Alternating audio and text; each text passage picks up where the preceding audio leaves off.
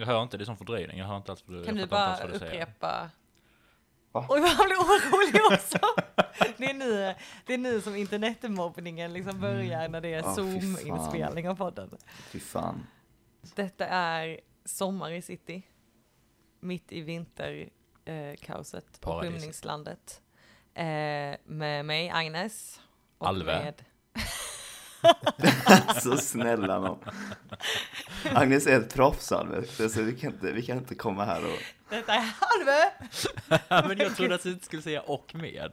Med mig, Agnes, Alve och Amandus. Så skulle, tänkte jag. Men, men Okej. Låt Agnes föra i den här dansen. ja, okej, jag är inte van, kanske inte van att inte vara programledare. Det är Kanske så inte nyttig läxa för mig att, att, eh, eh, inte behöva leda, att inte behöva leda, att inte...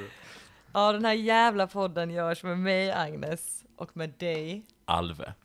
och med Amandus. vår älskade Studio Oslo, Mm. eh, Norge-korrespondent. Men får, får inte jag något Yes. epitet? Men du kan vara Stockholms eh, slash USA-korrespondent. Ja, tack. Wow, det är en jävla... Gud. Vad fan, du har ju fått, du fick ju Danmarksposten förra avsnittet Ja. du är aldrig nöjd. Men du är ju bara, du är ju bara report, eh, så här, eh, reporten på fältet liksom. Vi Ja. skickar dig till olika platser och sen så eh, rapporterar du därifrån. Ja, exakt. Mm. Och jag är fortfarande bara Dalaplans korrespondenten. Jag tappat Malmö, fick, fick behålla Dalaplan.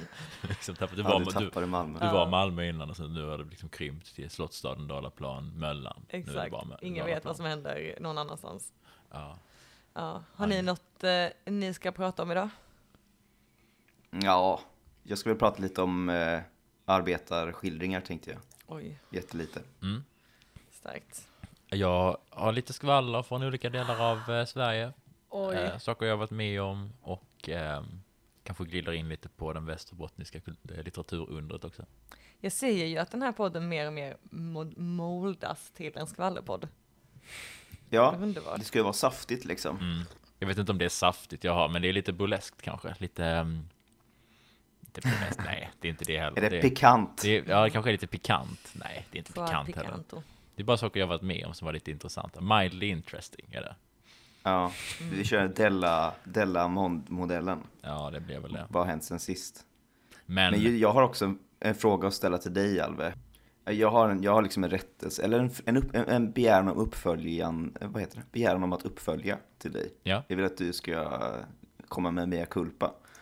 Ehm, för att eh, förra avsnittet, alltså vi kanske ska, äh, vi tar det direkt. Men förra avsnittet, då pratade du Alve, på tal om vad som hänt som sist i din lilla värld. I din resa. Mm. Eh, då pratade du om hålan och kärleken. Just Två det. orter. ja, Och ehm, jag försökte googla på de här sen i efterhand för jag tyckte det var roligt. Och så hittade jag ingenting. Mm. Och eh, min flickvän gjorde detsamma, hon hittade ingenting. Mm. Så att eh, jag började tänka så har du hittat på det? Nej, men då kan jag berätta för dig att jag skickade ett screenshot till min flickvän och skrev något gulligt. Ehm, och ehm, Det här är bara ni två som försöker outa att ni båda har tjejer. Min flickvän. ja, men då är det väl din kille Agnes? Oj, Oj. oj, där blev det. Ja, klipp. Fuck. Nej, men eh, jag kan bara säga att det finns ett, jag screenshotade. När jag, så, alltså jag såg inte det på min resa, utan jag såg det på Google Maps när jag kollade, som jag berättade, att jag kollade på Google Maps var jag var. Så, och jag, då, då skickade jag en screenshot på det.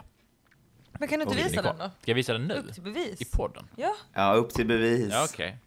Ingen har ens frågat vad jag ska prata om. Vad ska du prata om, Men det- Agnes? Jag ska inte prata om något, jag har inget att säga. Jag trodde att du skulle komma till det direkt, men sen blev jag så exalterad i hålan och kärleken. Nej, jag skojar bara. Nej, men jag har nog inget, eh, jag... Alltså nu har ni fått någon jävla fix idé, så vi poddade ju för en halv minut sedan och sen ska vi podda igen liksom. Jag har inte hunnit göra någonting eller uppleva någonting eller tänka en enda tanke. Mm. Oj, vad du snackar skit. Du har hunnit så mycket, Agnes. Jag har hunnit säga en sak som har med litteratur att göra. Och det är... Fy fan. När jag såg den som vann Augustpriset. Ja, det Helt- kan vi prata om. Ah, Helt utan att ha läst boken, bara Ja. på känsla. Ja. Fy Ja. fan, kände du? Mm. Ja. ja. Men vi ska, ge oss in, vi ska ge oss in i det, men jag vill bara visa först. Kolla, screenshoten. Kärleken. Kärleken. Kärlekens pizzeria. Och väldigt nära Kärlekens pizzeria. Hålan. Mm. Jag ska hålla upp det mot skärmen till dig, Amanda, så du kan se. ja, det är ingen fara. Jag, Jag tar det på orden. Okej, nog trams. Let's hit the road. Let's hit the road. Vinjett.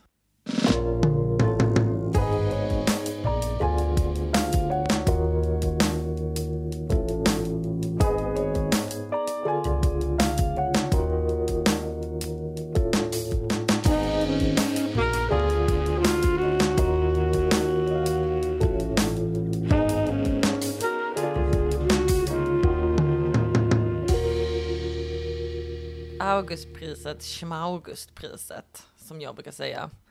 Ännu ett år har gått. Ännu en gång har man fått trevliga mejl där det står så här. Nu släpps nomineringarna till Augustpriset. Jag vet inte varför, men ändå så börjar det klappa lite i hjärtat. Sen glömmer man bort det ganska länge tills det kommer en så här DN-notis på mobilen där det står ikväll avslöjas Augustprisets vinnare. Mm. Ännu en gång. Varför börjar hjärtat bulta lite när man vet att man kommer sitta där om någon timme och bara känna jaha, jag bryr mig inte mindre om det här. Detta är det tråkigaste priset som Sverige någonsin delar ut. och ingen som vinner är någonsin relevant eller intressant på något sätt. I år så vann den skönlitterära, det var fan en jävla debutroman dessutom. Det är deras nya grej. Mm, Det är en trend Lydia faktiskt. Sandberg, Gren vad hon nu heter, samlade verk, Just det. ehm, svag trea, nej, okej trea. Eh, en okej trea. ja, en bok. Men inlägg, de är ju relevanta är de ju.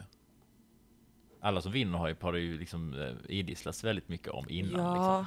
exakt. För i år blev det då Elin Kullhed med sin bok Eufori, en roman om Sylvia Plath.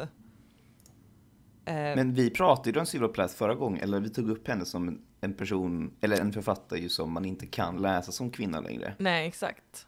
Och Just så det. det är talande att Augustpriset då pekar ut just en person som väljer att skriva så metalitterärt om, Om. Sylvia Plath, som Ja. är liksom det bästa i år. Ja, det är faktiskt Men jag spännande. vet ingenting, ja förlåt, jag vet ingenting om Sylvia Plath, erkänner jag. Alltså egentligen. Mm, Jag var som, som de flesta litterärt intresserade eh, gymnasietjejer besatt av Sylvia Plath. Eh, Mm. Och eh, läste Glaskupan, läste Ariel, hennes diktesamling. Men främst läste jag så här, eh, hennes, det finns en någon så här tusen sidor tjock eh, bok som är bara hennes samlade liksom brev och dagböcker från att hon är typ 16 som är alltså typ bättre än all hennes litteratur. Hon var väl eh, en, en pionjär på många sätt att skriva om lite så eh, den unga tjejens eh, eh, ångest och vardande. Eh, och sen också en sann trooper som också levde det livet. Eh, Ångestlivet. ångestlivet. Och eh, det hon är mest känd för nästan är väl att hon eh, gasade ihjäl sig. Alltså, I ugnen, I sin Ja, egen exakt. ugn liksom. just det. Jag läste Just också henne eh, på gymnasiet. Alltså Glaskupan och AIL. Ehm, men jag läste också hennes man. Mycket. Teddan. Teddan. Ted Hughes. Hughes. Mm. Ja, Ehm, för de är ju ganska, eller så det är ju en ganska spännande liksom kärlekshistoria där på något sätt mellan dem som man kan på något sätt följa i deras respektive berättelser. Glaskupan. Jag tror, jag tror att det är fastslaget att, att, att hon träffar Ted Hughes i Glaskupan, handlingen Mm. liksom. För att hon åker till New York på något stipendium från, ja, var hon nu kom ifrån. Och ehm, träffar då någon ehm, ung, äldre än henne, poetman liksom. Eh, som då är Ted Hughes liksom. Mm. Sexigt. ja, ja. Ja, lite sexigt. Men jag tyckte hon var fantastisk. Eller jag tycker jag minns att, jag minns att Glaskupan gjorde skitstort intryck på mig liksom. Men, Mm. men jag tror, men jag har ju inte liksom rört vid hennes bö- böcker sen, sen gymnasiet heller liksom. Nej, men jag tänker det är spännande som du säger också, Amandus, i och med att vi ratade eh, Sylvia Plath förra veckan. ja. Så att hon är i ropet igen. För jag tänker att hon är, alltså Glaskupan är ju en bok, precis som typ så eh, Nina Björks Under det rosa täcket. Som du enbart kan läsa och lite typ så eh, Catcher in the Rye. Alltså alla de coming of age på något sätt. Mm. För Mm. eh, litteraturtöntar eller, eller så här nybörjarfeminister liksom.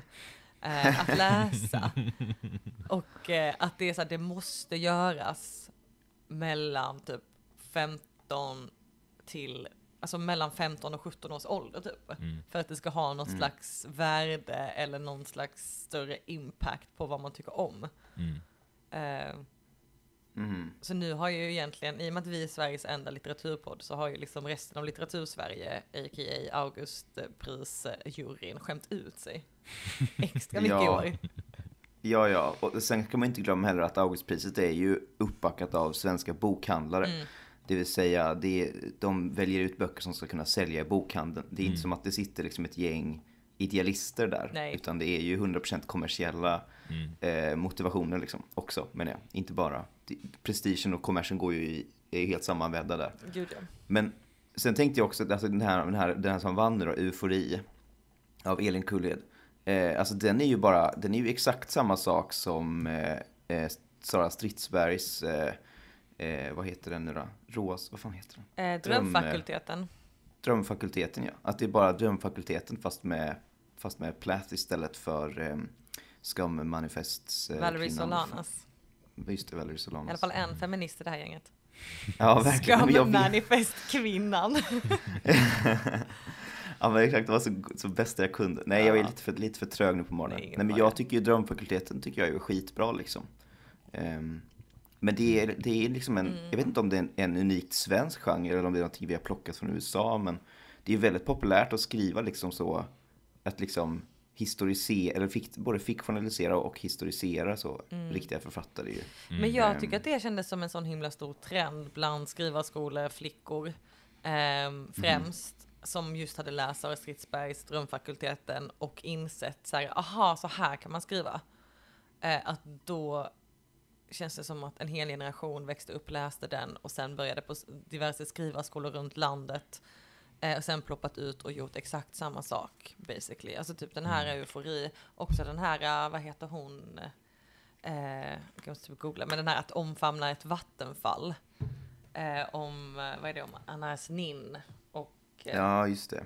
hon heter Ida Thorén eller något sånt. Ska jag dubbelkolla? Ja, exakt. Oj, vilken koll jag hade. Mm, Eh, snyggt. Ida Thorén, och den handlar ju om, det är väl Anna Nin och, eh, fan heter den shonen? Henry Miller. Ja, hon möter Henry Miller. Henry Miller och Anna Nin. Ah. Mm. Eh, men att det är mycket sånt, liksom. Mycket den här, eh, alltså, det formatet. Mm. Men den där boken, för att det var en karaktär som träffar ehm, Henry Miller, följer med till Paris och är med när han inleder en, romans med Anna Nin. Eller när de inleder en, romans. Det är ju exakt det som jag höll på med eh, när jag läste Vargbröder när jag var liten och tänkte på hur det skulle vara om Torak, huvudpersonen där, kom till vår tid och jag skulle visa honom runt. Det är ju Här samma. är Clemenstorget! Ja, Här är min skola! jag tänkte liksom, jag tänkte liksom att jag skulle liksom lära honom moderniteten liksom. Sådär, att liksom, ja, det här är ett övergångsställe och det här händer, så här, alltså så här gör vi här liksom. Kan inte du Ehm. skriva den här boken? Jag tror du har fått Lova, du Augustpriset kommer vinna Augustpriset. Ja, exakt. Det var en fin tanke. Men det är ju också att, att, att, ehm, att bygga ut redan fiktiva karaktärer, för det är väl en ännu större tradition. Alltså jag tänker liksom, Mm. Eh, ja, nej, men nästan jättemycket litteratur jobbar väl exakt så att man tar en karaktär som redan har funnits och sen ombearbetar liksom. Mm. Alltså Thomas Mann har väl gjort så med, med Dr. Faust eller vad den heter. Och, och, och, och så vidare och så vidare. Men, jag- men jag tänker ändå att det är ju ändå, alltså de har ju båda, Henry Miller och Anna Estin har ju skrivit litteratur om sin egna liv liksom. Så i någon mån är de ju också romankaraktärer redan liksom. Mm. Eller jag menar, det är, inte som att Det är hon, det är inte som att hon kände dem, eller som har skrivit den här boken kände dem och har skrivit om dem liksom som karaktär, utan hon har ju läst deras böcker som handlar om dem. Och tagit dem som litterära karaktärer i sitt eget verk liksom. Precis som Ja, jag precis. när jag tar hon- Torak. När Fanns- du plockar Torak. och tänker att eh, han kommer bli förvånad och imponerad när jag visar honom eh, eh, liksom Malmös uteliv. Nej, det tänkte jag inte på när jag var liten. Ut på KB en, Ah, en tung kväll med Ulv och Torak. Ja, exakt. I den här rondellen köper man knark. Därför heter den knarkrondell. Nej, men jag, det, det är lite lustigt att det är en sån, att det är så, så, eller det är inte konstigt att det är säljbart, men det är konstigt att det är så, ehm, att, det, blir- att, det, att det är ett prisvinnande koncept liksom, tycker jag. Mm. min enda källa också på att den ska vara, att det är ett haveri det här är, är också att vår kära vän Mia-Maria sa att hon började läsa den, läste typ 20 sidor och sa att det var den sämsta hon någonsin läst. Ja, hon älskar ju fanfiction. Ja, Alltså, så hon borde ju verkligen tycka om det här. Nej, det är giftigt. Det är Ja. giftigt. Det är giftig, stämning på den. Då vet man. Ja, Ja, det var alltså hennes utlåtande om, om eufori då, den som Ja. vann Augustpriset. Ja. exakt. Mm. Eh, Men en annan rolig grej är ju att jag ser här, jag kollar på listan i nominerade böcker, listan på nominerade böcker. Mm. Och då är ju i, i fack, årets svenska fackbok så är ju Dante den första författaren av Anders Kullhed nominerad. What? Nepotism. En- Ja men exakt, är inte det sjukt? Det är ju... eh, Men är det hennes farsa eller brorsa? Jag, jag vet inte, jag, jag, jag har inte ens kollat upp det. Men de heter i alla fall samma efternamn. Och de båda har skrivit om eh, historiska författare, så Mm. jag vet inte. Mats Jonsson var ju eh, nominerad. Det var just det att va? det var första gången en serieroman var nominerad. Mm. Jaha, ja, Mm. ja det var precis. Jag, jag kunde bara inte höra vad du sa, jag vet inte varför Mm. det blev så.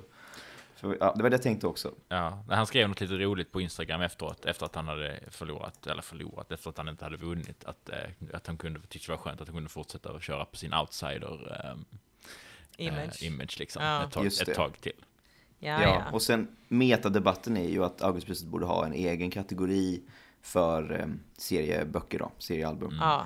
Och in, inte bara skönlitterärt. För, för det är ju, alltså en, en seriebok ska ju vara liksom helt, alltså den måste ju spränga alla gränser om den ska vinna i den kategorin tänker jag. Mm, mm, Just eftersom den inte är litterär på samma sätt liksom. Mm. Utan den är bild, bildberättande framförallt liksom. mm. Ja, Tänker jag. verkligen. Det kommer väl komma då, kan man gissa. Kanske. Ja, antagligen. Men jag, samtidigt tycker jag att serieböckerna i Sverige inte riktigt har, alltså det bästa som någonsin har gjorts litterärt sett ur av seriealbum är väl den här Maus liksom, av Art Spiegelman. Det är väl den som har liksom ehm, har fått störst ringar på vattnet eh, ja eh, totalt sett liksom. absolut.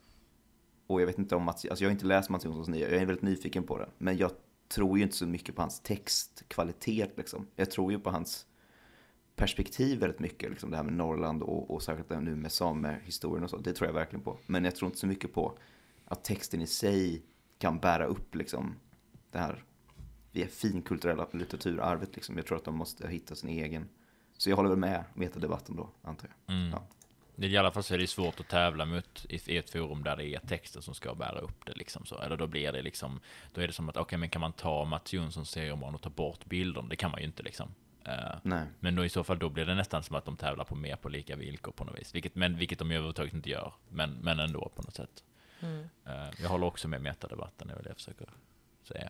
Om man fortsätter på Augustpriset då, alltså den, den boken som, som inofficiellt har vunnit, som också var nominerad men som inte vann priset, det är ju den här Europa av Maxim Grigoriev. Mm. Ja. Eller Grigoriev, jag vet inte hur det uttalas. Absolut. Ehm, för han fick ju SVDs litteraturpris. Eller den boken fick det. Mm. Eh, och jag vet, jag, har, alltså jag vet nå- knappt, alltså den, den känns som en sån superkontinental, det skulle kunna vara skriven liksom av en österrikisk författare eller något. Alltså det är en så himla centraleuropeisk, liksom, klassisk bok. Som, Ja men det är väl Eh, det det så- handlar om. Det handlar om att gå på Ja. känsla och det enda man känner själv är ju så här, ja men euforia, eufori menar jag. Eh, Mm. ja, nej, jag tänker det kommer nog inte vara min största läsupplevelse. Europa, nej. där, där det är lite taggar på armen alltså. Ja, det blir lite taggad. Det, Mm. det låter väldigt mycket, det är en sån, så himla så modernistroman liksom från 30, från 20, 30, 40-talet liksom. Men samtidigt så blir jag också lite trött på att, att liksom, ska man behöva sälla sig till en sån här kultur, alltså de här jävla kulturkonservativa jävlarna också. Nej, jag vet inte fan. Men ehm, det är intressant att det finns en officiell, en inofficiell och en underdog-vinnare i Augustpriset ju. Men det är lite som Idol, att där brukar man alltid säga att det är ju tvåan det går bäst för. Och ettan glömmer alla bort. Kanske också Ja. är en regel som gäller för Augustpriset. Ja. Ja, man längtar ju till att Lydia Sandgren bara glöms bort. Ja. Ja, vad hemskt. Alltså, vi är verkligen mobbare i den här mobbigt. Det är podden. skönt att vi inte har en större plattform. Ja. Jag känner att det hade varit... Jag längtar till Lydia. Sandgren. Um, glöms Wow. bort och sen kommer hon tillbaka med en jättebra roman istället. Ja, men då så, då, precis, då är allt för, glömt och förlåtet. Mm. Som sagt, jag har inte läst den, så jag, jag säger ingenting i det här, men... eh, Ja. men jag ser fram emot hennes nästa. Med det Verk. sagt säger vi Augustpriset, Augustpriset, Schmaugustpriset. Vi Mm. ses nästa år.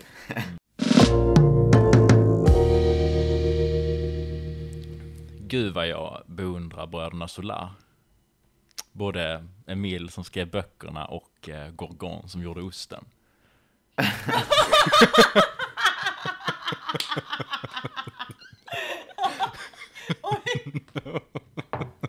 Där satt den. Åh nej, det där var, jag tyckte det nästan var lite jobbigt roligt. Är, är, det, är, det det, är det det som är originalversionen av Mårtenssons skämt? Japp, jag hörde den bara häromdagen. Wow. För jag var på um, knytkalas, eftersläpp på um, masterkursen Just det. i uh, litteratur Åh. som jag läser. Åh. Ehm, och det var väldigt spännande. Det var roligt för att eh, just för jag fick höra det här skämtet bland annat, liksom, som vi då, jag och Amandus i alla fall, när vi läste grundkursen, fick höra då live liksom, men glömde bort, eller vi glömde bort vad det var. Vi har liksom flera gånger pratat om det här skämtet och försökt komma på hur det nu gick liksom. Ja. Och nu fick jag höra det igen och nu kan jag det liksom, vilket känns Oj, väldigt, väldigt bra. Ja, Eh, starkt. Du är som Marit Kapla. jag snor. Nej, du bevarar. Jag bevarar, ah, okej, ja. Plagierar, bevarar. Ja, det, det, det var, det, det är kanske det. Ja, det, var min prata. Tack så mycket. Nej, Nej jag skojar. Men jag, jag tänker bara mer att det, det, det var en lustig grej att ta upp det här liksom. Eh, Jag tänker i och med att vi ändå någonstans liksom befinner oss under liksom, eh, eller vi skakar ur Radio AFs kappa på något sätt liksom. Så. Så ehm, är det ändå intressant att prata lite om universitetet eh, på så sätt att det är en helt annan grej att plugga på ma- masternivå. Jag läser ju bara en masterkurs, jag läser inte masterprogrammet. Liksom. Men, men att stämningen kring eh, på vilket sätt man är inkluderad i, eller känner sig inkluderad i lärarnas och eh, universitetets liksom, görande och förehavande är jättestor skillnad mot att läsa en grundkurs. Liksom. För att man typ så här, ja, men som att vår lärare Anders Mortensen då arrangerar en eftersittning liksom, där man då knytkalas, tar med sig grejer och sådär. Och så sitter han och, han och den, vår andra lärare då, Neil, eller vad han heter, ja, och eh, berättar skämt typ, eller så, håller låda. Ehm, otroligt spännande upplevelse på något sätt. Eller sådär. Det Det blir är verkligen liksom, en del av akademin nu. ja, Det är väl det här man tänker, det är det man tänker att man vill ha när man Mm. vill bli en del av den litteraturvetenskapliga liksom, fakulteten vid Mm. Lunds universitet, någon slags tre terminer vibe. Mm. Eh, Ja. Liksom komma in under ytan. Mm, Men det är intressant att det är sån förskjutning, för, för som du säger, tre terminer, då, räck, då liksom är, händer ju det under första terminen. Liksom. Att man sitter och spe, man, man sitter på spelhålan på Grand liksom, med, med adjunkter och docenter och allt vad det är. Men nu så måste man alltså ta sig förbi kandidaten upp till masternivå innan det händer i svensk universitetsliv. Då. Nej men det är jättestor skillnad på liksom att man kan plötsligt gå på, att man blir, alltså så, eller så. Nu är det ju på temat liksom svensk danslitteratur som jag läser. Um, som att vi ska, så här, ska gå på en, um, på, på sådana forskarseminarium och sånt där liksom. Att man, man har liksom tillgång till det här rummet på ett annat sätt liksom. Um, som jag vet att, som till exempel vår gamla lärare Erik Silén, som också är en, eh, en litteraturprofessor där, liksom han, skulle, han har skrivit någon artikel som det skulle vara forskarseminarium till, som vi fick inbjudan till, till exempel, liksom, som var för några dagar sedan. Så. Vilket är märkligt, liksom, för att man är inte alls på samma arena som de fortfarande. Liksom. Men det är ändå, man kan ändå få någon slags liten liksom, bild av, eller känsla av att eh, swimming with the big fish på något vis. Liksom. För de är ju ändå big fish. With the big boys Being with the, ja, precis. You're playing with the big boys now. Alltså i Sverige så är det ju Lunds universitet och typ Stockholms universitet. Det är väl de som är litteratur, eh, de största litteraturfakulteterna, eller? Mm, ja, absolut. Och det är ju där det händer på något sätt, den här forskningen som ändå är. Om man är inne i, om man är inne i den världen så är det väl liksom ändå verkligen i framkant på, ja, på det som händer. De, de, de håller på med det som är liksom viktigt inom litteraturen just nu på något sätt, liksom, ur ett eh, vetenskapligt håll. Men hur kändes det då? För jag tänker spontant själv att jag har alltid haft ett problem med universitetet eh, som har att göra med att jag har alldeles, alldeles för mycket respekt för auktoriteter. Ja, Att jag kan aldrig placera mig själv på liksom jämlike en, eh, en professor eller en eh, lektor eller en föreläsare som Mm. har liksom den kunskap, makten genom den kunskapen som han ska lära mig eller hon. Mm. Mm. Mm. Eh, Det finns en feminist här i alla fall. Jävla tur. Men att det är liksom, jag lägger mig alltid platt på marken liksom så här, ja. Eh, och skulle aldrig kunna sätta mig bredvid den vid ett bord och ta en öl med den personen och, och, och gnabba liksom, jabba eller någonting. Mm. Du är alldeles för väluppfostrad liksom. Du är för så medveten om rummet. Ja. Men jag tänker att, jag tänker att de i regel inte är så. De är lite mer så, lite mer på spektrat liksom. Alltså de är mer plumpa tänker jag. Och att det är så man, man, man genom att strunta i att läsa av rummet så, så kan man liksom ta sig fram bättre. Men jag tyckte det var jättesvårt alltså. Det var igår den här eftersitsen liksom. Att jag, just det här liksom att man sitter där med dem och ska prata, ha ett normalt samtal på något sätt liksom. Samtidigt som de då också går, går alltså, alltså om man är en sån stark, är väldigt starka karaktärer liksom. Som verkligen kan gå igång på tangents, tangents liksom och berätta långa historier liksom när hela bordet tystnar. Typ så var det ju liksom verkligen att ibland tog Anders till orda liksom. Och då var det att han berättade en, en, en, en rolig anekdot eller någonting som ganska lång och ganska länge och alla satt och lyssnade liksom. Det är. Jag tänker att det svårt. bara är så här, den sista Jo. måltiden med Jesus, där alla sitter så.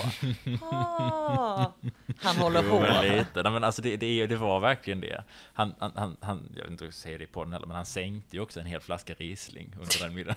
Med all rätt, vadå, Med vem gör rätt. inte det? Ja, det är väl helt Ja, rimligt. ja, det var helt enkelt, det var inget konstigt med det. Jag var bara förvånad. Alltså, han var mycket snabbare än vad jag var till exempel.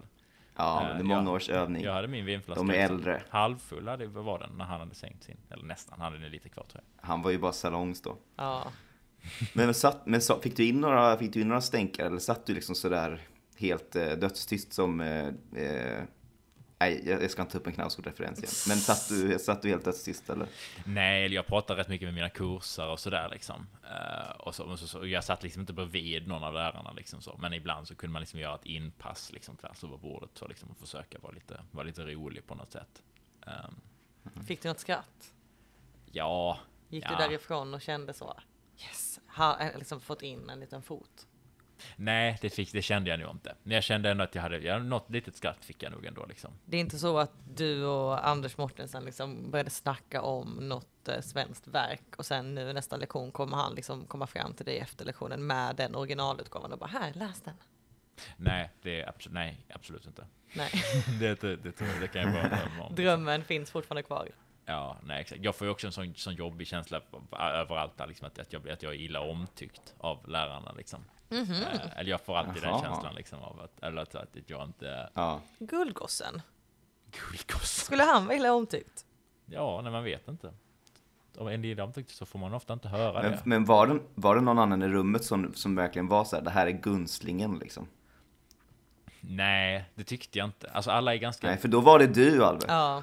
Nej, men det, nej, nej, nej, ni skulle varit där. Ni hade, så hade ni sett att det inte var så. ja, men vi var inte bjudna Alve. Nej, men Nej. det var bara för... Vi var inte jag bjudna. känner mig Vi är grejen en del av jag- detta. Jag känner mig inte heller, bjud- jag är inte heller en del av det för att jag går inte programmet liksom. Det är en viktig distinktion där ändå känner jag för mig själv Ja. liksom i min plats i det rummet liksom. För att de flesta alla andra, om inte, om inte alla, går ju det här masterprogrammet antingen första eller andra året.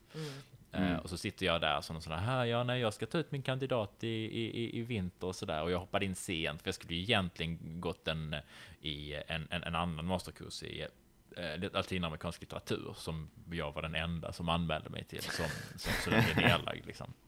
Så hoppade Det är jag på, hårt alltså. Ja, och så är jag lite orolig för att bli dömd för det, att det liksom av Alve inte var här egentligen, tänker jag säkert. Så, sådär. Nej, Vilket han vill. herregud. Han har roligt. Jag tycker det- det är en väldigt trevlig... Men nu är det nästan slut. Det var också, det var också en jobbig känsla, för att nu, nu hade vi den här knytkalaset och då kändes det ändå som att man liksom på något sätt man levlade upp på något sätt liksom. Man fick en mer självklar, för att det är ju alltid seminarier också. Det är ju aldrig föreläsningar, utan det är nästan bara seminarier. Så att det är tanken är att vi ska diskutera i helklass liksom. Vi är kanske 15 personer och Ibland blir det okej diskussioner, ibland blir det inte så bra diskussioner. Jag har jättesvårt för att prata under de sammanhangen. Liksom. Jag tycker det är svårt. Liksom.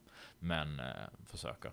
Och, men, men, men nu var ju ändå känslan att herregud, det här är ändå liksom ett universitetsvärld. Liksom. Det här är på något sätt ett, en, en, en, ett, ett socialt sammanhang också, och inte bara en skola. Och det är kanske också efter corona, att man är extra, har, har glömt bort det extra mycket. Liksom, att en, Ja. en skola och ett universitet kan vara en social sammankomst, inte bara liksom Ett lärocenter. ett lärocenter. Precis. Men det är exakt liksom att allt som händer i det sociala är också liksom på något sätt del av utbildningen eller karriären. Liksom att du, man, man tar sig längre och längre in i den världen liksom. Det är inte bara, det är Ja. inte bara tomt småprat liksom, utan det är också del av att ta till sig den, den kunskapen typ om Ja men hur det exakt, funkar och och, så. och, och komma in i den världen som ur ett mer ett socialt perspektiv, eller ett perspektiv som inte bara är liksom, det är inte en karriär, alltså det, det är klart det är en, karriär, en, en hård karriärväg på något sätt också för många, men att det också finns en otroligt liksom, alltså det skulle, man skulle ju kunna vara otro, otroligt trevligt på Lunds universitet som på litteraturcentrum där liksom, tror jag. Ehm, Mm. och, och få mycket möjligheter och, och syssla med kul grejer. Ja, ja, I digress. Nu ska vi, har vi en lektion kvar innan vi ska börja skriva våra uppsatser liksom. Så sen blir, så det blir det inget mer. Sista sociala sammanhanget. Sista sociala sammanhang. Men ni får ju ha en, alltså det är ju alltid eh, AV så att säga. Tenta öl och så vidare. Ni får ta en julavslutning, bara mejla Mårtensen. Det var så trevligt sist. Tycker du inte vi kan köra Ja. en Ja, gång till? herregud. Nej, men det precis Exakt. exakt. Ja, The game är obekant för er kanske. Är Liksom, feminister. Att du ska, du ska negga, du ska negga ner har honom. ni kört, hört om begreppet negging? Åh. Negga Mortensen kan avsnittet heta. Nej, absolut inte. Om man någon gång skulle få höra det här, då hade jag skämts. Jag vet inte, jag känner Ska mig som... mejla länken till honom. Mejla länken. Lyssna på detta, Alve sa att du drack en hel flaska ris.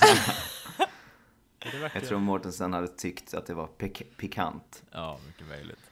Så det var, det var i alla fall, det sa jag skulle berätta någonting som var um, mildly interesting. Så det är en av dem. Den andra är att jag ju varit i Stockholm.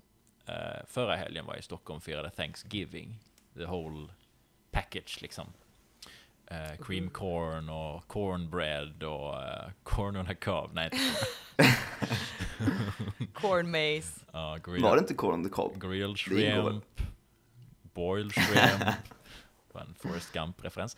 Nej, det var ingen, ingen, ingen boiled eh, corn faktiskt. Corn on, a cob, corn, corn on a cob blev det inte. Men, men, men liksom nio kilos kalkon och sådär. Otrolig mat liksom. Amerikansk matkultur är ju liksom ändå det. Det är någonting, something else. Det är liksom ett par steg, steg över någonting annat. Man skiter mycket på den, men det är ju så himla snälla, snälla smaker och, och, och, och lätt att tycka om. Och inget är starkt och sådär. Ingen vitlök alls. Det- Liksom. Just det, det är fan sant. Vilket är ja. helt sjukt egentligen. Alltså ingenting smakade ju liksom, ingenting var ju, det var ingenting smakade ju komplicerat liksom. Men Mm. det var så himla, himla gott. I och med att det här är både en litteratur och en eh, kulturpodd så kan jag ju berätta att jag var på prins, i prins Eugens slott på Valdemars udde Ja, underbar plats. och kollade på hans konstsamling, inte hans konstsamling, det var liksom en samling med eh, kvinnliga, eller, eller målningar av och med kvinnliga konstnärer liksom från 1800-talet. Eh, de hade liksom en, en, fast, en ny utställning där och sen var det då, men man kunde gå, kunde gå in i hans helt sjuka slott också och kolla på eh, kolla på hans, eh, hans egna målningar som då var mer så här, typ så här, ja, här är jag, här är målning av landskap i Toscana. Målning av landskap i Jämtland vid ett sommarhus. Målning av landskap i, i Det är väl mycket så. Tyskland. Bara så- Moln, typ. Va? Det är väl mycket mer så. Moln. Ja, men och typ så här ett fint landskap i hans sommarställe i Sydeuropa. Ja, det är bara humble Österut. brag hela tiden. Han har bara så himla, himla okomplicerat liv liksom. Så han kan åka runt på alla de här fantastiska och måla landskap Ja. liksom. Det är mer som George Bush som målar sin hund. Liksom. Exakt. Ja, precis. Det kan tilläggas också att innan, innan jag åkte dit så såg jag eh, Claes Östergren på TV. Ja. I, på Jag, Ma- jag har i fan Malous- sett dem livs, livslevande Ja, på gamla väster. Jag såg honom på Malous bokklubb. Mm. eh, där han pratade om eh, sin eh, nya eh, julnovellsamling. Eh, som har kommit till handen nu. Det är, no, det, är, gam, det, är, det är olika beställningsjobb och sen en extra novell på slutet tydligen då som är lite längre. Och sådär. Eh, men på prins Eugens eh, eh, hans, hans utställningsgrej så gick vi runt där då och så kollade liksom på olika tavlorna och sen så hörde jag en, en bekant, en Stämma. pikant En pikant stämma.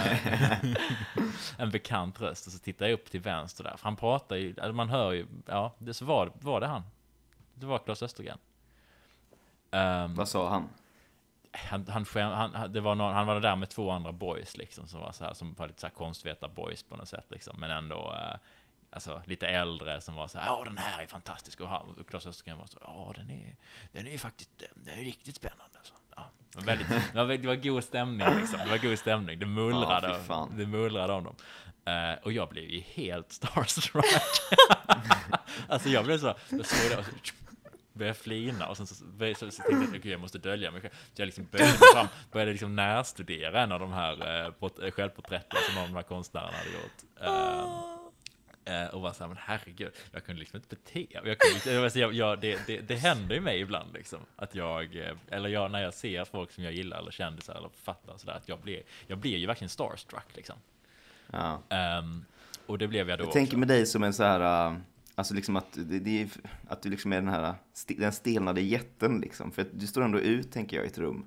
Med tanke på det, att du liksom, Du är så lång. man ser, ja, liksom, man, man kan, alltså ditt kroppsspråk måste ändå liksom syns mest i ett rum. Alltså om du typ stelnar till så, som en lyktstolpe, så det måste så himla, stå där och luta Alla liksom. vänder sig om, tittar ja, på dig. Ja, Energin har skiftat i rummet. Men du skulle ju ha gått fram och sagt så, hej, eh, eh, Raoul, eh, du skickade en signerat ex av din bok till mig. Ge dem ett hårt handslag Ja, så man inte kan eh, annat än att eh, erbjuda dig en, en eh, liten Kram. pilsner. Exakt, Efteråt. för de, Ja. är, de är ju väldigt vana vid att folk kommer fram, de där författarna. Ja, men Mm. inte på, jag tänkte, jag kände liksom att han var på konstställning med sina kompisar, då tyckte jag att det kändes lite liksom. Självklart, jag skojar bara, självklart, jag hade absolut inte närmat mig. Ehm, men det roliga var, eller anledningen till att jag berättade att jag såg honom i Malous bokklubb var ju att jag så, såklart förstod att ehm, han var ju där uppe för att spela in med Malou. Ja, ja. Ah, Ehm, och sen nästa dag, jag gick på stan, Drottninggatan någonstans där. Vem går, för, vem, vem går förbi med sin lilla hund och sin väldigt långa, långa man? Om inte Malou. Nej, Ja. Malou von Sivers in the flesh. det är inte sant. Det är, inte, det är ändå ett lite sjukt sammanträffande tycker jag. det är verkligen sjukt. Har alla jokrarna Stockholm i din samling nu? litet. Mm. Sa du hej till henne Men- då? Nej, absolut. Det hade varit mycket roligare om du vågade fram till Malou von Sivers istället och sa Hej, Rauer! Varför skulle jag, varför skulle presentera mig med efternamn? Men det är, jag vet inte, någon härlig, eh, lite pikant sådär. Mm, jag Ja, det är bra svung i det. Jag har två saker jag kommer att tänka på. Ja. Alltså ett, ett, ett är så här, visst, visst, är det, visst känns det som att Malou om någon verkligen gillar långa män. Ja, Alltså, Gud, ja. Vad baserar ni en det kort på? man liksom. Nej, Vad baserar ni det på? men hon känns Att väl hon ganska lång själv, man. men dels för att hon känns ganska kort själv. Ja, hon var jättekort. Och att hon känns som den sortens kvinna som eh, vill ha en lång man. Vilket skulle Ja. tyda på att han är lite mer såhär, eh, dom i förhållandet. Men egentligen är det hon som är, alltså hon, den mannen är lång med en sub som är inne i liksom kaklet. Helt, eh, jag, jag håller helt med. Jag tror att det är en he- jag tror att det, du har helt rätt. Mm. Och det gör liksom Eh. henne till dubbeldom för att hon är liksom egentligen eh, utseendemässigt sub. Ja. Just det. Det Men utseendemässigt. det, det, är, men det är stål. Det är stål. Ja men Malou är ju en jävla, alltså hon är ju en stålstorm. Alltså, hon är ju helt, riktigt, men hon är så obehaglig också. Hon låter, jag Ja, kollade också på eh, det här, eh, eller jag kollade på ett klipp från den eh, samma som Östergren var med i. Mm. Eh, för att en vän till min kille har precis släppt en bok. Mm. Eh, Mhm. och hon var med där också. Eh, och då, Är det hon som eh, halva Malmö? exakt, Ja. exakt. Eh, halva Malmö Jaha. består av killar som har dumpat mig, Amanda Romare. Och Ja. eh, då kom jag att tänka på det att eh, Malou från Sivers har så jävla, alltså läskig, eh, alltså hela hon är så fucking läskig. För att hon eh, har en röst som hela tiden låter som att hon ska förolämpa en. Och att hon tycker att man är lite äcklig typ.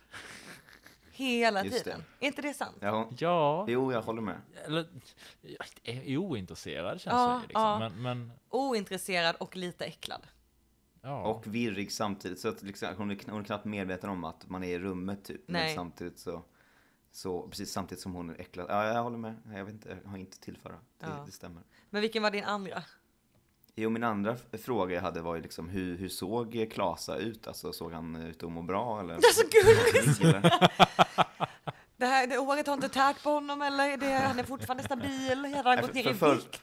Förra sommaren så såg han ju ut som en jetsetter liksom. Jo, men det var lite samma, då när du såg honom. Ja, Nej men det var lite, det var lite, det. det var lite samma eh, denna gången. Han hade sin, alltså så, svart kostym, skjorta och eh, så backslick och solglajjor hade han på sig inomhus. Så det var Nej, kanske Oj. lite, lite, Kaxigt. Ja, kanske lite bakis. lite bakis möjligen liksom. varit ute och röjt Ja. med Malosan, Ja, ja, det är väl troligt att han röjt hennes med långa någon- man. Han har röjt med typ eh, Ernst, eh, vad fan heter han? Kirchsteiger. Nej, den sämsta, Sveriges, Billgren. Sveriges, ja exakt, Sveriges sämsta konstnär. Ernst Billgren, ja precis. Det är faktiskt inte helt otänkbart. Det skulle jag, alltså, Nej. jag kan ändå se de två liksom. På de har ett lite samma, lite samma gentleman, på ett pilsnerpang precis, lite samma gentlemanaktiga liksom. Ja men de är så, båda är sätt. så rika liksom, att de bara, det bara blir så. Mm. De är, jag tror de är i nästan exakt samma rikedomsklass liksom. ungefär. Mm, Alltså Billgren måste väl vara lite rikare men mm. Sen tror jag att Klasa är trevligare. Men gud ja. Alltså jag menar inte att, eh, jag tror inte de är samma personligheter alls. Men jag tror de ändå hamnar vid orden liksom. ja, men jag tror att de kan nog ändå trigga igång. Här? Vad pratar vi Jag kan inte snacka skit om liksom, böcker som skriver om kändisar när vi sitter så här och pratar i vår egen podd liksom om eh, Ja men tänk om uh, Claes Östergren och, och, och, och, och Ernst Billgren tog en öl. Hur hade det varit? Hur hade stämningen varit då? Detta är bara exakt en, så här, en fortsättning på din dröm om att visa Torak Lund som barn. Ja, visa Claes Östergren. Visualisera Claes Östergren och Ernst Billgren. Ja. Men för övrigt vill jag säga att det Beställer var de inte... en Jag, ale? det Beställer de en stout? vad pratar de om? Eller går de rakt på en ljus lager? Wow, Simpel vilken pils. ölkunskap du har. Annie. Jag vill bara inflika att jag fantiserade ju inte om att visa Torak Lund, utan jag, funderade, jag fantiserade om att visa Torak Sjöbo. Det är fan tusen gånger värre! Skulle vi ta oss till Lund liksom? Nej. Otroligt. Idag, idag ska vi åka buss till en stad som jag, aldrig var, som jag knappt har varit i. Jag var inte, gick inte i gymnasiet, men jag liksom, Otroligt. Äh, vad ska man säga? Men jag fantiserar fortfarande, jag tänker fortfarande på det ibland. Så det är, Du har barnet i dig. ja, Ja. absolut. Vackert. Mm, tack. Man sparar ofta det bästa till sist. Ja, men inte den här gången. Och med det sagt så ger vi scenen till dig, Amandus Melker Gustafsson. Sjukt hon hade hetat Melker. Jag bara testar. Vad fan är det här? Vad är det här för jävla påhopp?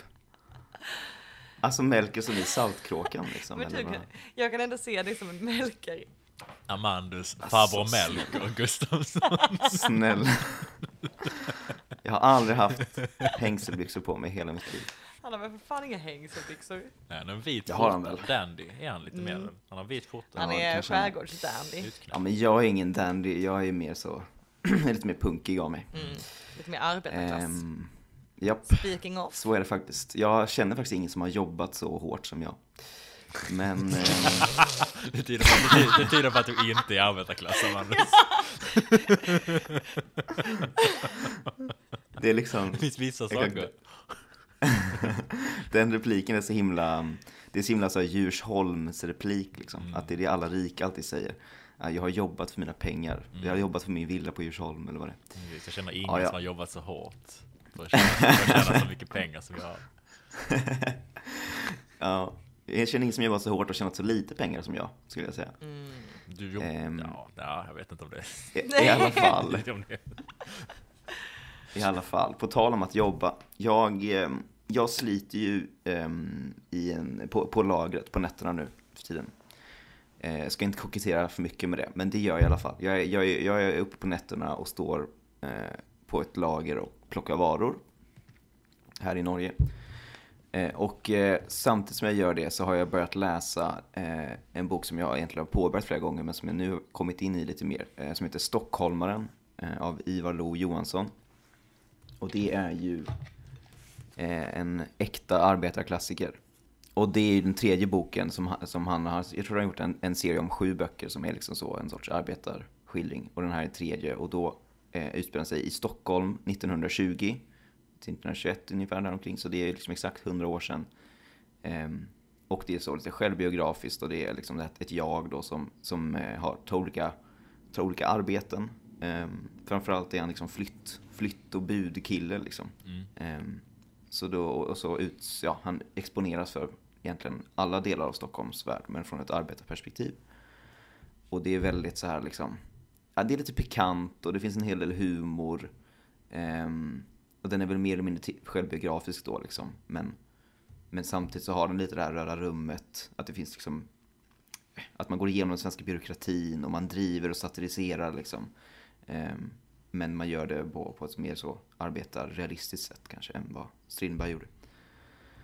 Ehm, så den har jag börjat läsa, tycker den är bra, tycker den är rolig. Ehm, men sen så hittade jag också en annan bok som är liksom en modern arbetarskildring på sätt och vis, som heter Monopolet. Av Måns Wadensjö, har ni hört talas om den? Ingen aning. Jag trodde du skulle prata om den där Foodora-boken. Ja, för exakt, det, är inte, det hade ju varit den motsvarigheten liksom. Men jag, har ni läst den? Nej. Nej, bara För det är väl en den. förläggare som har skrivit den? Eller hur? Nej, det är inte någon slags wallraffande? Eller är det inte jag blandar ihop det? Men jag Nej, tror så att... jag tror det var att han eh, inte hade några cash och var tvungen att eh, ta det jobbet. Ja, Liksom. men för det var ju någon journalist, för det var kanske bara en, en, en, en Sydsvenskan artikel. Det kanske inte var någon, det den som har blivit bok, men det var ju en journalist på Sydsvenskan som gjorde ett wallraffande på Foodora liksom. Mm. Men det kanske, ja, Ja, nej, ja. jag vet inte. Jag, jag, jag, Jag tror att det är väldigt många som har fått den uppenbara idén. Men, ja, jo. men, ehm, Det men här med den bo- gigekonomi, det är inte så bra va? Ska vi Ja, leva exakt. en dag i deras skor? Vad skulle hända om jag, Ja. precis en Ja. dag som... Foodora-bud. Ja, nej men det, jag vet inte, det, är, det är klart att det är värt att undersöka och ta upp det. Liksom. Det är ju, det är Ja, fakt, ja. liksom, hela den där grejen. Särskilt här i Norge så är det ju, eh, alltså det, det är så stor frekvens på det. Men, eh, strunt samma. Men eh, precis med den boken, jag har inte läst, jag minns inte ens vad den heter, men den boken är, jag tror att det är liksom, alltså det är en sån för, förläggare som har ett av de här mikroförlagen typ. Alltså som ändå är ganska välkänt. Som under, under covid så fick han slut på gig liksom. Att det liksom bara, jag vet inte, tydligen så gick det inte att sälja böcker under covid eller något sånt. Eh, så då var det så här bara, jag får, jag får jobba för Dora liksom. Så skrev han den boken som kom ut. Den heter väl typ Cykelbudet? Ja. sånt. Ja, så heter det. Nej, jag, den här, jag har, nej, det är det som är intressant. Att den jag har läst, Monopolet av Måns Wadensjö, det är liksom en arbetarskildring men helt utan arbetarklassperspektiv. Ehm, det är liksom en, en mycket mer torr, stram, också på Albert Bonniers förlag. Men man kan ju säga att för när Ivar Lo-Johansson gav ut sin bo, sina böcker liksom på Albert Bonniers förlag så känner jag att det var liksom en annan tid och ett annat sorts förlag. Men nu när man ger ut böcker på Albert Bonniers förlag så är det eh, inte alls samma liksom svung tycker jag. För att det här monopolet då, det är liksom en mycket mer sammanhållen, ganska torr och humorlös men så här finstämd skildring av hur det är att arbeta på Systembolaget.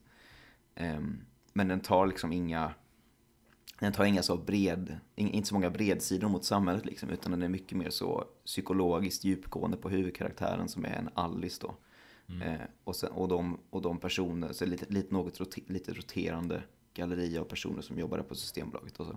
Och så handlar det väldigt mycket om liksom hur, hur, flödena av de här olika uppgifterna, att liksom också packa varor, öppna kartonger, få skärsår på fingrar och, och, och knän och så. Jag har ju lite olika små, små skärsår från kartonger och sånt. Mm. Eh, fick ta plåster i natt till exempel. Wow, hårt liv. så jag känner igen mig i det. Ehm, samtidigt så är liksom den här monopolet på något sätt, att den är så himla mycket så här, mycket mer intellektuell men också typ själlös kan jag uppleva. Ja. Att den, den handlar liksom bara om det handlar liksom bara om den lilla, eller den enskilda människan och liksom någon sorts nästan fenomenologiskt förhållningssätt till den här butiken då. Eh, och det blir så här metaforiskt och mycket undertext helt enkelt. Ehm, och Men också höll- med tanke på att Systembolaget väl vunnit pris 50 000 år i rad för att vara liksom världens bästa arbetsplats. Jaså? Ja, då Jaha, känner jag att man inte jag. direkt eh, förlorar lite kredibilitet. När man är så, aj jag skar mig. Men hur Men jag- framställs det som su- supertungt liksom? Eller vad är det liksom som är... Nej, alltså det framställs absolut inte som att det är synd om personen som för att få skärsår, utan det framställs liksom som att det är en konst i sig att lära, alltså, alltså liksom, hur, alltså den här liksom hantverket av hur man får upp lådor snabbt och, och eh, så att säga frontar de här vinflaskorna och liksom att, att det här evighetsarbetet liksom av eh, flaskor eller leveranser kommer in till lagret, de, de körs upp till till butiken och sen så morgonpacket, morgonplocket är liksom att man bara tar upp, tar upp, frontar så mycket som möjligt. Eh, och sen så gör man samma sak på kvällen och så gör man samma sak på morgonen efter liksom. Mm. More or less. Och för att, det, för att hela tiden, den här ordningen som de försöker etablera söndras ju hela tiden av kunderna liksom. Alltså det är på något sätt en, en, en jättestark motsättning mellan butiken och, och det den är till för liksom. Mm. Eh, Att folk ska komma och handla alkohol. Ehm, Det är också något spännande med Systembolaget som är att den skiljer sig så mycket från andra butiker för att alla som går in i den handlar.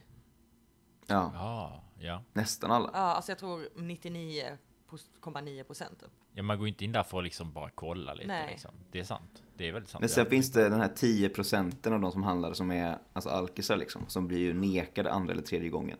Ja. De, hand, de får ju inte handla. Nej, precis. De blir liksom utkörda.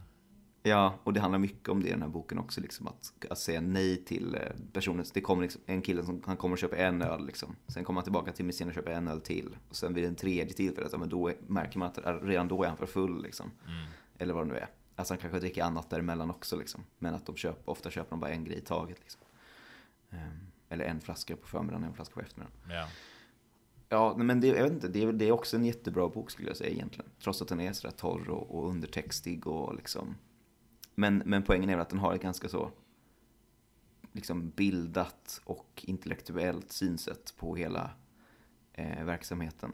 Eh, och det handlar väldigt mycket bara om liksom mm, arbetsflowet. Det är nästan som en så flödeschart fast i litterär form med liksom en massa fina referenser insprängt. Och, men det är också ganska skickligt gjort. Jag vet inte, det jag ska inte dissa.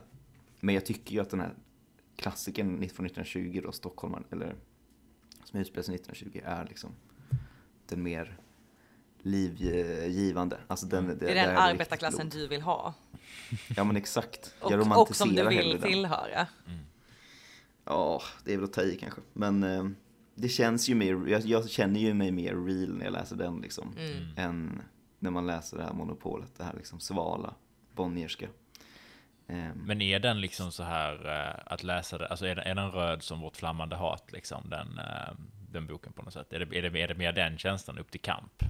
I, Stockholmaren, i, i ja, Stockholmaren, den- liksom? Eller vad, vad är Ja, liksom är väl li- attityden? Ja, jag vet, alltså, den, är lite mer, den är lite mer ambivalent skulle jag säga. Alltså det blir nog mer, alltså det får man nog tolka mer indirekt att den är upp till kamp liksom. För att man får ju se hur dåligt det här borgerliga systemet fungerar liksom. Och det är ju precis, det är ju samma år som, som Socialdemokraterna, det vill säga arbetarrörelsen, tar regeringsmakten för första gången liksom. Mm. Så att det är väl väldigt mycket på tapeten skulle jag säga. Ehm, och, och, så det är liksom dels att de har precis fått eh, bildat regering då. Och dels att du har det här väldigt så Strindbergska, byråkratiska, extremt hierarkiska liksom, titlar hit och dit i samhället. Mm. Ehm, som vars kugghjul då inte fungerar så bra egentligen. Så det är väl det liksom att man, man märker att det ska sopas bort. Liksom, det håller på att försvinna på något sätt. Eller ska, det kommer börja hända nu. Mm. Ehm, men samtidigt så betyder inte det att alla problem är lösta. Liksom, eller att Stockholm kommer bli ett socialistiskt paradis över en natt. Liksom. Nej, bevisligen. Men, ta, så, men ett exempel är liksom när han som budkille då ska eh, hämta ut en ost till någon kund. Eh, och sen så går, då liksom ska man ner till, det här, till Tullverket då. Och så finns det liksom diverse olika avdelningar. Man måste, dels måste man stå i kö till en lucka och så ska liksom papper fyllas i helt rätt. Men har man otur så hinner ens papper inte fyllas i innan det blir rast för de som sitter där. Och då kommer nya in och de vägrar ta något ansvar för det som de andra har gjort. Så då börjar liksom hela processen om. Och sen om man väl lyckas komma iväg till eh, magasinen liksom, där varorna finns, då är det så här, så här, tulltjänstemän som kanske, om man käftar lite, då är de så här, då ska de öppna upp paketet och sen så ehm, blir de liksom mer och mer misstänksamma för varje ord som den här mannen säger liksom, som är liksom, ja men det, det här är ju bara ost, alltså, det kommer nog inte vara något eh, smugglat i, liksom en liten så edamer kanske.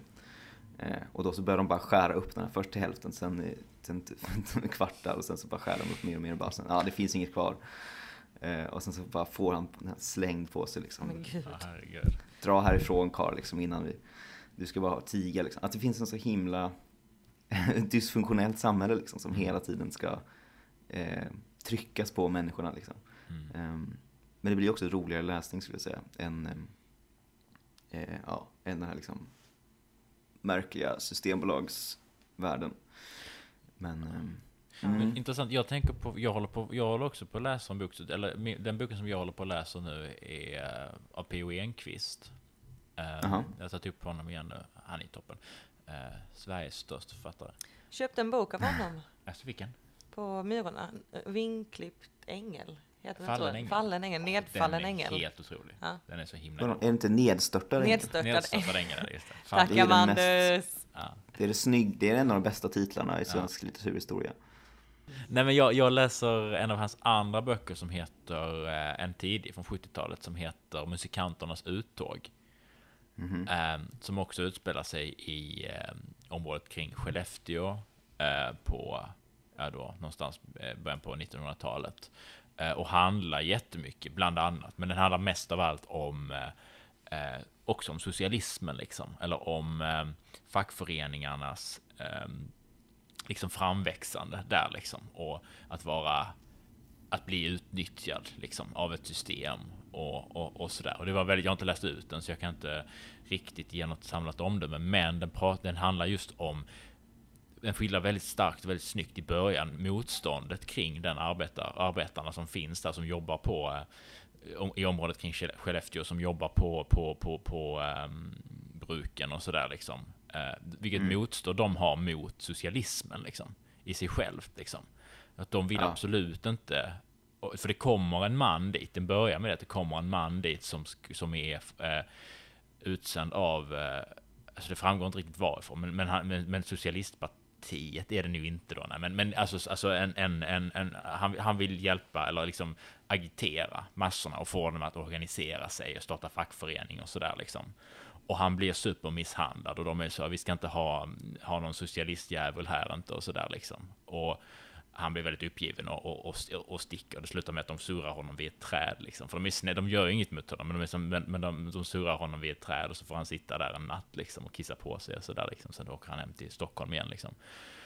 Eh, men jag, det var bara, det bara ett, ett infall, för jag, jag har aldrig läst om eh, motståndet mot socialismen hos Mm. någon slags arbetarklass på det sättet som den skildras i den boken. Liksom. Eller jag blev liksom så här, jaha, va? Fanns det? jag vet ju att jag får, men jag menar bara att det är som att... eh, Det, det här blir dekonstruktiv kritik nu. Sossarna har liksom historier förvanskat. Vi har lärt oss någonting. Ja, det var precis. Det, det, ja, det kanske är det som vi, jag, jag kommer Men, landa men i. vad är, alltså vad är, vad, vilken rörelse sällar de sig till då? Alltså, Nej, men ingen, liksom de, bara- de är ju... ehm, Rebeller. nej, men alltså de jobbar ju för fabrikörerna och sådär, har ju sina liksom, de exporterar timmer och sådär liksom, och de är ju lojala mot arbetet liksom. Eller de är ju lojala mot, ehm, eller där till en början i den boken, sen förändras ju det i och med, för den handlar om liksom fackföreningarnas, hur de växer fram liksom och svek mot, på olika sätt. Men Ja. Men de är lojala mot timmermännen, liksom. De, eller de är ju timmermän och lojala mot de som äger företagen, liksom, företagarna. Mm. Och, och, och de har liksom, ja men för att de inte... Alltså det, det, det finns liksom ingen arbetarrörelse och de är väldigt skeptiska Nej. mot det som han ehm, erbjuder då, den här stockholmaren som kommer dit liksom. Och vilket, när utspelar sig det här? Ja, Det är någon gång början på 1900-talet liksom. Ja, ja. Ja, för det är också, att, att alltså PO är ju verkligen också en så, han har skrivit, näst, han skriver ju jättemycket så historieromaner Mm. eh, liksom. Alltså skitmånga. Mm. Att han var väldigt besatt av det historiska också. Ja, men fiktionaliserat liksom och sådär. Ja, Han, har ju också, han gör ju också det, det finns ju någon annan bok där han har Freud med som karaktär liksom i förbigrunden och sådär liksom. Det är väldigt liksom, det. så han, han, Han blev också inspirerad av uh, Sara Stridsberg där. Ja, precis. ja. Vart är Freud? Men det är Blanc, om Blanche och Marie och sådär. Ja, boken boken om Blanche och ja. Marie, hon heter. Hade du hunnit, hade du hunnit eh, knäcka upp Nedstörtad ängel, Agnes? Eller hade du bara Nej, köpt nej, nej, jag har den just nu. Jag har min säng är lite trasig, ett sängben är sönder, så jag har den under sängen för att så här stabilisera med andra böcker. Ja, Herregud. det tror jag att Ja. P.O. hade... Äh, gu- gu- P.O. hade nog gillat det. Ja. Han var ju lite av en erotiker själv. Oj! Han är känd för att ha skrivit mycket, eh, mycket om kärlek och den här klassiska sexscenen med, mellan en 14-årig pojke och en vuxen kvinna på, på det kvistfria golvet eller vad det. Ja, ja, ja, det kvistfria bastugolvet. Nej, eller bara det kvist... Ja, jag minns, jag tror inte det är bastu är det inte. Nej, det är Men inte någon stuga. Ja, det är Stimmy. Ja. Eh, Det, är, ja. det behöver inte vara mer steamy än så. Nej, det är Behöver inte basten för det. Ja. Nej, men jag kan knäcka den eh, efter, efteråt. Mm. Då kan vi ha Ja. lite PO, PO-snack. ja, men det har varit kul. Jag är sugen på att läsa den här Livläkaren, Livläkarens, vad den heter. Livläkarens Ja. besök. Just det. Mm. Det är också en historisk roman ju. Ja, jag har läst Dansk. den för jättelänge sedan. Eller jättelänge sedan, men länge sedan. Så jag kommer inte riktigt ihåg den. Men jag minns det som att den var bra. Ja, det är en väldigt spännande story. Det, det handlar väl liksom om den, eh, den, dan, den danska kungen, hans fru och eh, den här livläkaren som kommer och den danska kungen som är blir liksom avsatt mer eller mindre va? Alltså han är en svag Mm. kung liksom. Nej, just Det Jag har inte läst den. Jag har läst Magnetisörens sjätte vinter. inte Livläkarens Otroliga det. titlar. Alltså, Femte, Femte vinter. Femte. herregud. Mm. det är verkligen bra titlar. Ja. Ja, Musikanten. ja okej. Nej men jag, alltså, jag hade verkligen inget mer. Eh, och det är väl bra det för att vi har hållit på att spela in så jävla länge. Ja, herregud. Mm. Men där fick ni en liten härlig genomgång i em, två olika arbetarböcker i alla fall. Mm. Eller arbetslitteratur, vad man ska kalla det. Ja, tack för det. Nej men, eh, precis, Sommaren i City, nu har alla sagt sitt, eh, det är Mm. toppen avsnitt. Eh, vi kommer tillbaka inom kort, får Inom vi två- försöka i alla fall. Mm. Två veckors tid. Herregud. Säg inte det, säg inte det. Nej, jinxa inget nu. Peppar, peppar. Säger inget, ingen Nej, särskild nej, tid. nej, nej. Vem vet när? Vem vet? Eh, vi kan eh, eh, avsluta med att fira att vi äntligen fått en kvinnlig statsminister i Sverige. Just det. Wow! Just det. Wow, wow, wow. Maggie. Alla Mm. eh, tjejer kan gå ut ikväll och girlbossa, gatekeepa och gaslighta tillsammans eh, i, in celebration of eh, Maggan. Ja. ja, jävla skönt att vi har fått en till från Handels liksom. Det är bra. Det är Mm. riktigt bra det. Det är det vi vill ha. Mm. Ja. Nej men det är säkert, det är säkert bra. Vi får se. Ja, då får vi se om det budgetförhandlingarna går igenom också. Ja, herregud. En bra datumstämpling här. Ja, Ja, det är starkt. det är väl typ imorgon, så får vi veta. Mm. När den här podden är ute så kommer... eh, så vi vet inte. Nej. Ni kommer veta mer än oss. Mm. Mm. Mm. Ja, Okej. Nej men kul att se er hörni. detsamma. Mm. Vi är signing off för idag, men vi hörs snart igen. Mm. Det gör vi. Hej då. Kram Mm. och puss. Alright. Bye.